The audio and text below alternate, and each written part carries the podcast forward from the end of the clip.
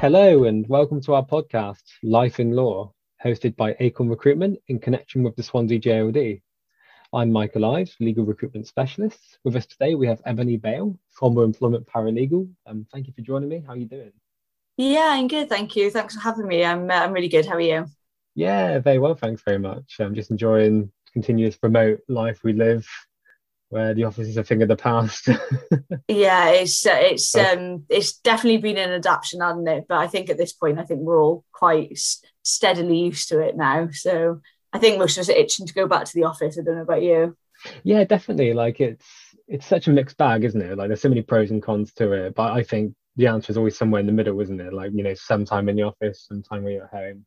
I think um, I think that'll probably be the way the way forward. Um, looking at some of the um, I mean, I'm sure we'll talk about it shortly, but I'm looking at HR, and I know for a fact that a lot of HR, com- especially in the big companies now, are looking to take a mixed approach to uh, to working, so a mix of home working and office working. So I think that'll be the new, new, new normal. I would imagine.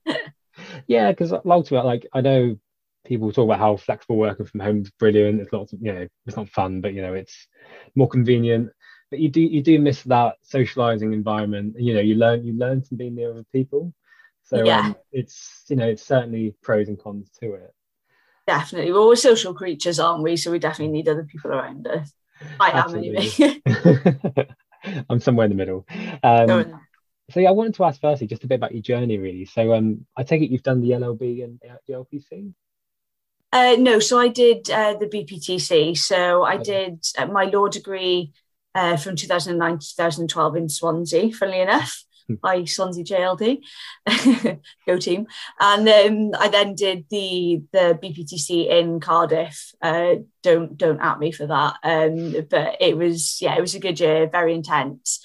But yeah, so I did um, some a qualified but non-practicing barrister, um, as we are taught to say. And yeah, I never got pupillage, so that's how I ended up sort of paralegaling for an extended period of time what made you want to do the BPTC as opposed to the LPC? Um, it was one of those things when I was younger. I was like, I want to, I want to go into law. So obviously, like my mum and dad not really knowing a lot about law. Or what do you want to be? Do you want to be um, like a solicitor or a judge? And then obviously, like you to talk to teachers and things, and they're like, oh, there's barristers. And well, what do barristers do? And like, well, they they stand up in court and argue. Basically, sort of like the really simplified explanation that I got when I was really little. I was like, I'll do that. Um, so I just sort of decided when I was really, really young that that's what I wanted to do. And then just like had my blinkers on and was like, that's what I'm doing. And sort of all these different options came at me all the way through my school career. And I was like, no, I'm going to be a barrister. Um, so yeah, it was just, I just sort of decided and then having learned about it and what they did, it just, it, so I, I thought it suited me at the, obviously when I was younger, excuse me. So yeah, that's why it was sort of a, just a decision that I made and stuck to really. So would you look at because I know you can cross qualify to the solicitor, can't you? Is it professional you, skills course? You, you used to be able to. So there used to be okay. um I think it was like a yeah, like a cross qualification exam or something you can do, yeah. but whatever the hole or the loophole was, it's now closed. Uh, so to do um, to be a solicitor now, I'd have to um, redo the well, not redo, do the LPC. So I'd have to fork out another 17 or 20 grand or whatever it is these days, do the LPC, then get a training contract, um, and then become a solicitor that way. So yeah, it's not really what I want to do. However, with the qualifications that I've got behind me, so obviously the my law degree, the BPTC, I can almost automatically qualify for CILEx if I want to. So I just have okay. to do a portfolio year, uh, like register as um, graduate CILEx, do a portfolio, um, and then I'd be able to be to be CILEx qualified then if I if I so chose to do so.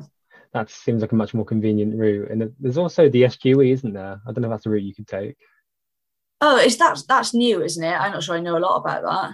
Yeah, so from what I, from what I understand, which is very basic, um, essentially it's almost studying on on the job. So you, you kind of gain experience in a law firm, and they and you present the evidence at the end. I think.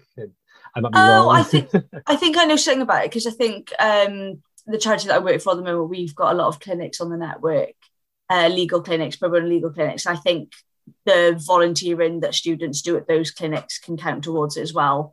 or at least they're looking to try and make that a thing. It's just rung a small bell in my brain somewhere, so it sounds familiar. well, that's good though. That'd be really interesting. Yeah, I, I think the more routes into law, the, the better, though, especially if it's more convenient, because ultimately you have, you have, to, you have to jump through so many loopholes to. Um, yeah. Um, I wanted to ask as well about um, obviously the DLLB. What what tips would you give to students looking to embark on that? On the LLB, so the law degree. Yeah. Um, Josh, I think it's difficult for me to say. It was such a long time ago, and I did it now. Um, a very, very long time ago. It feels like it anyway. Tips. Um, I think just university is an experience. Obviously, I know you're there to get a qualification, but I think you just need to go in with your eyes open um, and and just enjoy it. Just enjoy the experience. Make sure you get involved in as much as you can. One of the things that I failed to do when I was in uni because the social side of things uh, was my preference, um, as it is for many students, I'm sure.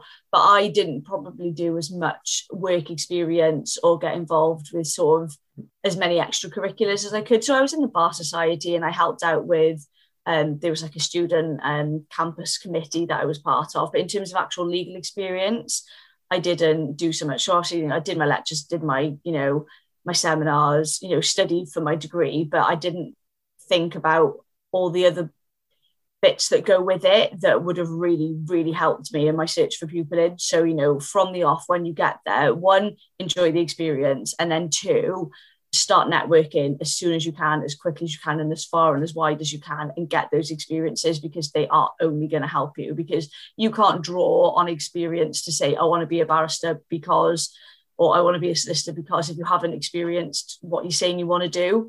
And that was one of my biggest stumbling blocks. So enjoy it and get some work experience. yeah, no, I think that's spot on. Um, I've had a lot of people on this podcast and they all say the exact same thing. Like it's this the second you start in your LLB, you need to you need to network, you need to know the right people, join the JLD, get involved in these things, try and try and get work experience from your local law firms, you know. Just try and yeah. reach out, try and get your name known, and um, absolutely. And just thing is, a lot of students like I've said, no, it's you know it's, it is new and it's scary going to university, but you need to learn. It's, it sounds easy. You need to learn to not be shy. Like. Mm. people in people in law expect people to come to them and ask for things. And if you don't ask you don't get. So you yeah. might be at a networking event and be like oh i don't really want to talk to them or i don't really want to send an email to them because they're probably going to ignore me. You don't know unless you try. So mm. just you know again easier said than done but be as brave as you can and just and just commit. Because at the end of the day when you're actually in law you're going to have to speak to hundreds of thousands of people that you don't want to speak to or you wouldn't usually speak to.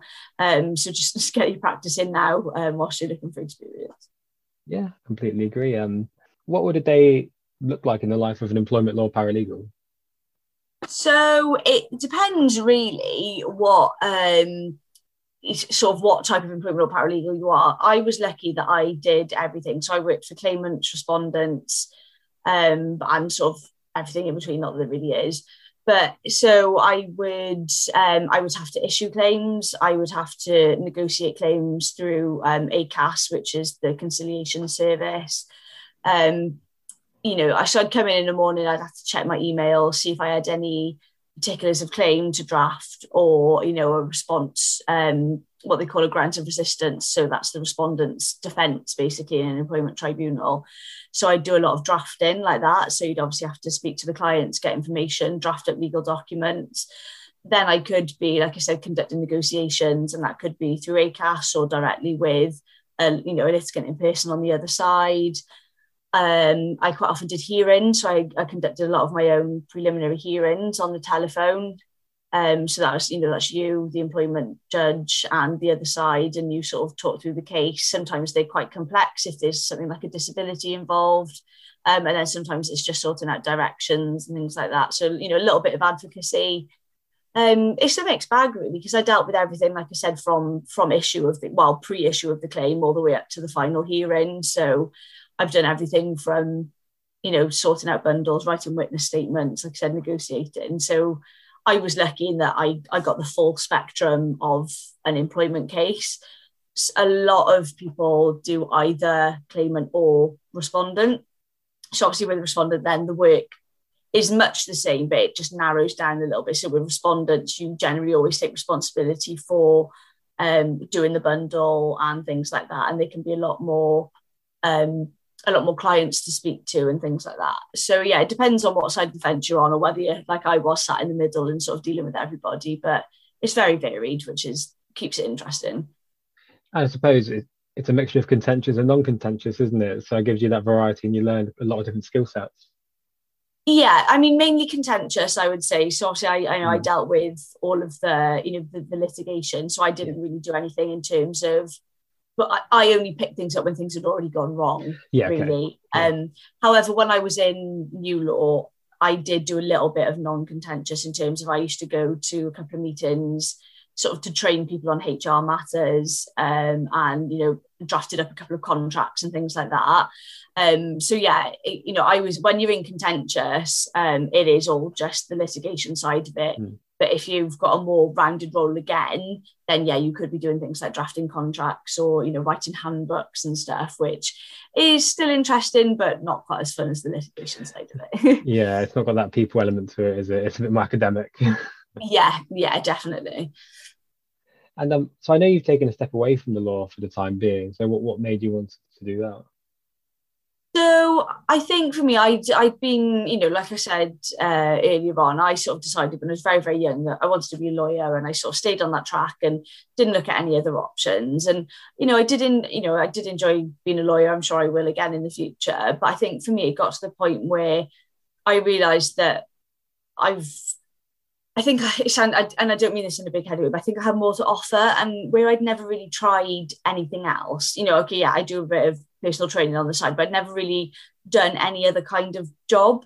So I only ever knew law. And I thought, what if there is something out there for me that suits me a little bit better? You know, I, I'm a people person. I like you know, I like you know, like we just said, that's why I enjoyed the sort of litigation side things because it's very people orientated and you work with the clients. But I just thought, I wonder if my skills could be better used somewhere else or whether I'd fit in in a different environment. So I think I just got curious. So um, I've embarked on a human resource management master's degree. So I'm doing that at the moment part time. And then I currently work for a charity called LawWorks. And so still in the legal sector because we, you know, sort of facilitate, promote um, and support pro bono activities and initiatives and clinics um, throughout England and Wales. But obviously my focus is on Wales. And yeah, so I, you know, I'm still in the legal sector, but I just wanted to try something different and sort of, you know, one, give myself some time to really put a focus onto my master's degree.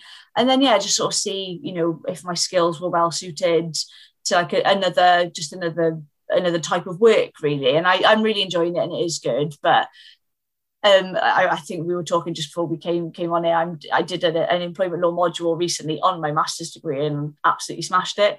So now there's part of me going, maybe my skills are best placed in that area.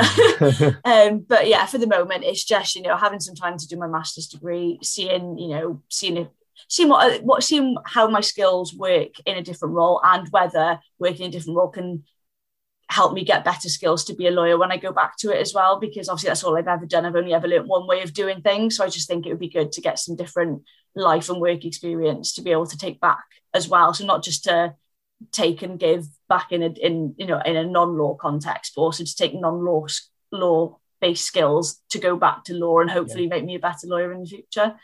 Yeah, absolutely. And I, I think that people forget as well in their sort of drive to become a lawyer that getting a law degree and you learn yeah. a lot of skills transfer to different areas, whether it's HR or any yeah. other direction you can go.